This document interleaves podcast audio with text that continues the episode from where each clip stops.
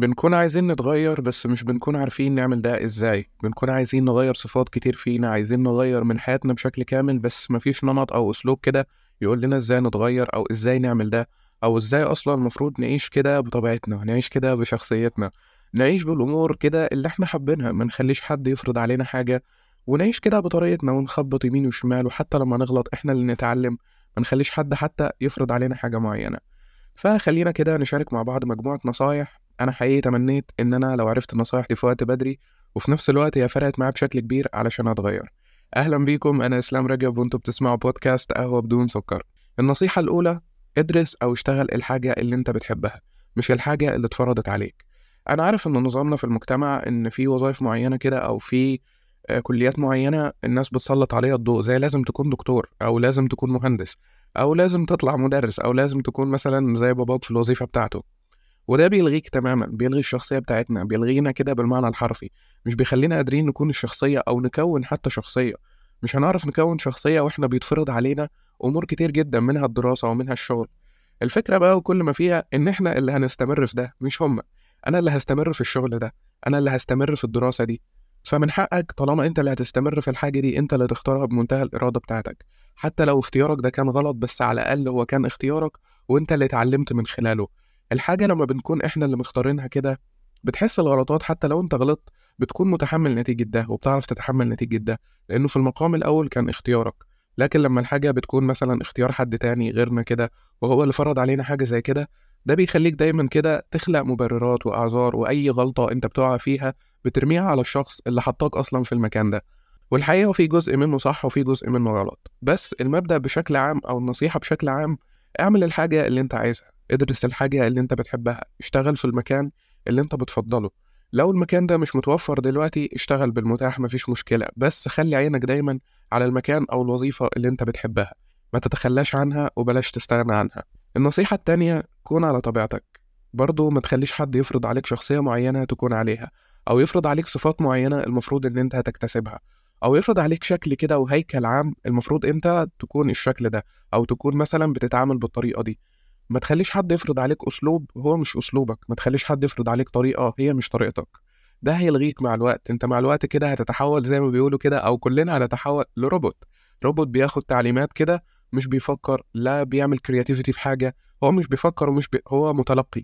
متلقي كده بياخد شوية معلومات من شخصية معينة أو من حد معين في حياته ومش بيعمل أي حاجة خالص ولا بيفكر ولا بيعمل أي حاجة غير إن هو بياخد تعليمات وينفذها ويطبقها. فكون على طبيعتك وما يفرقش معاك مين هيتضايق مين هيزعل. فكون على طبيعتك ودايما ما تفكرش في الناس بشكل كبير. هو الناس لو أنا عملت كده هتفكر فيا إزاي؟ طب لو أنا عملت الموضوع ده أو لو أنا اشتغلت في ال position ده أو لو أنا مثلا درست الحاجة دي الناس هتقول عليا إيه؟ ما تحطش دايما أولوية للناس على حساب نفسك وعلى حساب حياتك الشخصية.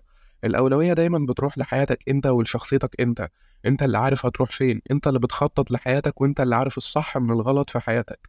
طالما الموضوع بعيد كل البعد عن الحرام والحلال وطالما أنت عارف إن الحاجة دي حلال مليون في المية ومش هتضر دينك ولا هتضر مثلا وتمس أهلك وكل الكلام ده فليه لأ؟ ما تدخلش في الحاجة دي وتجرب.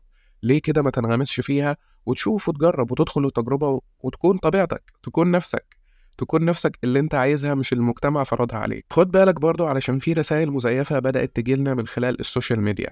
من خلال بقى ال videos اللي بنشوفها من خلال ال posts ات اللي بنقرأها من خلال بقى الحياة المزيفة اللي بنشوفها لبعض ال couple اللي إحنا بنتابعهم. فخد بالك لأن في رسائل مزيفة بتجيلك وبتحاول تحسسك كده اللي هو أنت المفروض تعمل ده أو أنت المفروض تتناقش هنا أو المفروض تعمل الحاجة دي. هو مفيش مفروض ومفيش لازم. أنت اللي بتقرر وأنت اللي بتختار لأن دي حياتك في المقام الأول. النصيحة الثالثه استخدم دايما الكتابة. يعني حاجة زي كده فرقت معايا بشكل كبير. وفي الحقيقة أنا دلوقتي بكلمك وأنا ماسك الكشكول بتاعي بتاع أفكاري اللي دايما بستلهم منه حاجات اللي دايما بسجل فيها أفكار حلقاتي الأفكار اللي أنا حابب إن أنا أناقشها. سجل سجل كل حاجة نفسك تسجلها. اكتب أفكارك. اكتب أنت حابب توصل لإيه. اكتب كل حاجة في دماغك. الموضوع ده هيفرق معاك بشكل كبير. اختار notebook لطيفة كده أنت بتفضلها أو بتحبها. وحاول إن أنت تكتب فيها كل حاجة. اكتب فيها كل حاجة بالمعنى الحرفي. سجل فيها يومياتك. سجل فيها أفكارك. وما تخافش محدش هيشوفها. محدش دلوقتي في الزمن ده عنده الطاقة إن هو أصلا يراقب حد أو إن هو يمسك كده ويفضل يدور وراك كده ويدعبس وراك. ولو خايف على الموضوع شيلها معاك. اختار notebook كده تكون صغيرة بتشيلها معاك في أي وقت. أو بتخبيها في مكان أنت عارف إن محدش هيوصل للمكان ده أصلا. فسجل واكتب. ما تحرمش نفسك من لذة الكتابة من متعة الكتابة من فوائد الكتابة. سجل أفكارك واكتبها وسجل أهدافك واكتبها. خطط على الورقة وشخبط براحتك. مش لازم الموضوع يكون مثالي وفي ألوان بقى و sticky notes وحاجات كتير جدا من الحاجات المبهجة دي. أنت هتوصل للمرحلة دي في يوم من الأيام إنك عايز الشكل ده بس مش من البداية. فجرب في البداية كده إن أنت تشخبط براحتك تلون براحتك تعمل اللي أنت عايزه براحتك. ده الكشكول بتاعك وانطلق يا باشا. رابع حاجة بلاش تحمل مسؤوليتك على أي حد ايا كان. حتى لو الحد ده هو اللي كان بيختار لك أو هو اللي حدد لك المكانة دي بلاش ترمي المسؤولية بتاعتك عليه. لأن دايما حياتك هي مسؤوليتك أنت. أي حاجة بتحصل فيها أنت اللي بتتحمل النتيجة بتاعتها. أنت متحمل نتيجة كل حاجة بتحصل في حياتك. والنتائج برضو اللي بتحصل سواء كانت نتائج مثمرة أو سواء كانت نتائج عادية. فصدقني الموضوع ده أنت اللي بتتحمل نتيجته في المقام الأول. أنت دايما كده اللي متحمل نتيجة كل الحاجات دي. مفيش حد أصلا هو اللي متحمل نتيجة حياتك غيرك أنت وبس. فصدقني مسؤولية حياتك انت اللي تشيلها ما تخليش حد يشيلها خالص وقرر ونفذ وانت اللي ترتب في حياتك وانت اللي تعدل فيها وانت اللي تعمل كل حاجة في حياتك. لأن الناس مش هتتحمل مسؤوليتها الناس آخرها هتوجه نصيحة الناس آخرها هتقول لك معلش. لكن محدش هيتحمل المسؤولية محدش هيشيل معاك مسؤولية حياتك. خامس نصيحة ما تكبرش في الغلط وما تكبرش دماغك في الغلط. لأن صدقني ده هيخليك تنغمس أكتر ويربي عندك حتة اللي هو لأ أنا هفرض رأيي أيا كان سواء كان رأيي ده صح أو رأيي غلط أو الحاجة دي أساسا أنا عايزها أو لأ أو الحاجة دي حرام أو مش حرام. هيولد عندك الكبر كده في فكرة اللي هو أنا مصمم على رأيي. صمم على رأيك بس في الصح مش في الغلط. لكن لما تلاقي نفسك غلط ابدأ إن أنت تتراجع مش عيب مش عيب إن إحنا نجيب ورا. يعني المصطلح ده بنستخدمه كده كاستهزاء من الشخص اللي قصادنا لما يجيب ورا لما يحس إن هو كده بدأ إن هو يحس بالغلط. طب ما هو طبيعي إن أنا لما أحس إن أنا غلطان أجيب ورا. إن أنا أرجع لورا كده وأتراجع عن الغلط بتاعي وإن أنا أعدله وأعمل الصح فده طبيعي. بس إحنا بنخلق مفاهيم كده درامية شوية علشان نستفز الشخص اللي قصادنا ونخليه يثبت على الموقف بتاعه ويصر على الموقف بتاعه حتى لو كان غلط. سادس حاجة أو سادس نصيحة تقبل شكلك وتقبل لبسك وتقبل كل حاجة فيك. أغلبنا من صغره بيتعرض للتنمر سواء على مستوى الشكل سواء على مستوى اللبس وكلنا بلا استثناء تعرضنا لحاجة زي كده. أكيد في حد طلع في يوم من الأيام بدأ إن هو يتنمر على شكلنا على اللبس بتاعنا. تقبل ده زي ما أنت. تقبل شكلك تقبل لبسك. ما تغيرهوش عشان خاطر حد. ما تغيرهوش عشان خاطر المجتمع بيقولك أنت لازم تلبس كذا أو أنت لازم تعمل كذا أو لازم يكون شكلك كذا أو لازم تروح تعمل عملية علشان تظبط في شكلك. كل الكلام ده مرفوض تماما.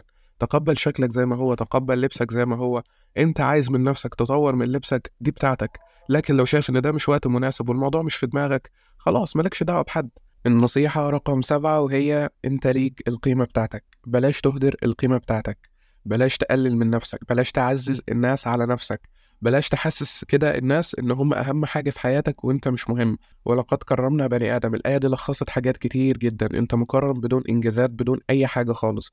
مكرم لكونك بني آدم بس. فعزز من نفسك قدر نفسك كويس جدا خليك مدرك قيمة نفسك خليك مدرك قيمة شخصيتك خليك مدرك كل السمات اللي فيك خليك مدرك قيمتها بالمعنى الحرفي. ما تعززش حد عليك بلاش تفضل حد عليك لأن ده هيعود عليك بالسلب فيما بعد وهتمر بتجارب قاسية تجاه الناس اللي انت عززتهم على نفسك. تعمل حاجة والأخيرة بقى فلتر أصدقائك باستمرار. إحنا بنتغير مفيش حد فينا كده ثابت على وتيرة واحدة. كلنا بنتغير لما بنكبر شخصيتنا بتتغير هويتنا بتتغير أهدافنا بتتغير طبيعتنا بتتغير كل حاجة في حياتنا بتتغير. فدايما محتاج إن أنت تبص كده حواليك وتفلتر الناس اللي حواليك لأن مش كل الناس هيكونوا على نفس الشخصية أو نفس الوتيرة اللي أنت قابلتهم بيها. هتلاقي اللي ما بقاش كده مهتم بيك زي الأول وبقى عنده اهتمامات تانية وأصبح عنده اهتمامات تانية أصبح عنده صحاب تانية.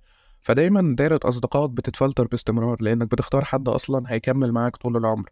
بس مين بقى اللي هيكمل طول العمر ده بقى بيجي رزق من عند ربنا سبحانه وتعالى؟ لا أنا اللي بقرره ولا أنت اللي بتقرره ولا هو حتى اللي بيقرر. سبحان الله الصحبة دي رزق بتيجي كده من عند ربنا سبحانه وتعالى. فدايما كده حاول إن أنت تحافظ على الصحبة اللي حواليك بس تحافظ عليها بفكرة إن أنت بتفلتر بتشوف هل الناس دي تتناسب معاك دلوقتي ولا لأ؟ هل الناس دي فعلا ماشية على نفس الوتيرة بتاعتها ونفس الاتجاهات بتاعتها ولا لأ؟ مش بقولك تخلى عنهم خالص أنا بتكلم في مبدأ تاني خالص. مش بقولك تخلى واستغنى عن أي حد هو مش مناسب بالنسبة لك بس أنا بتكلم في اتجاه تاني خالص. اتجاه إن الناس مش دايما بتبقى ماشية على نفس الوتيرة واحيانا اهتماماتهم بتتغير حتى تجاهك أنت. يعني هتلاقي الحب والشغف تجاه علاقتكم مع بعض بدأ إن هو يقل وبدأ إن هو ما يبقاش موجود. فصدقني راقب ده باستمرار وحاول إن أنت تطور من ده وحاول إن أنت تراقبه علشان تاخد بالك منه.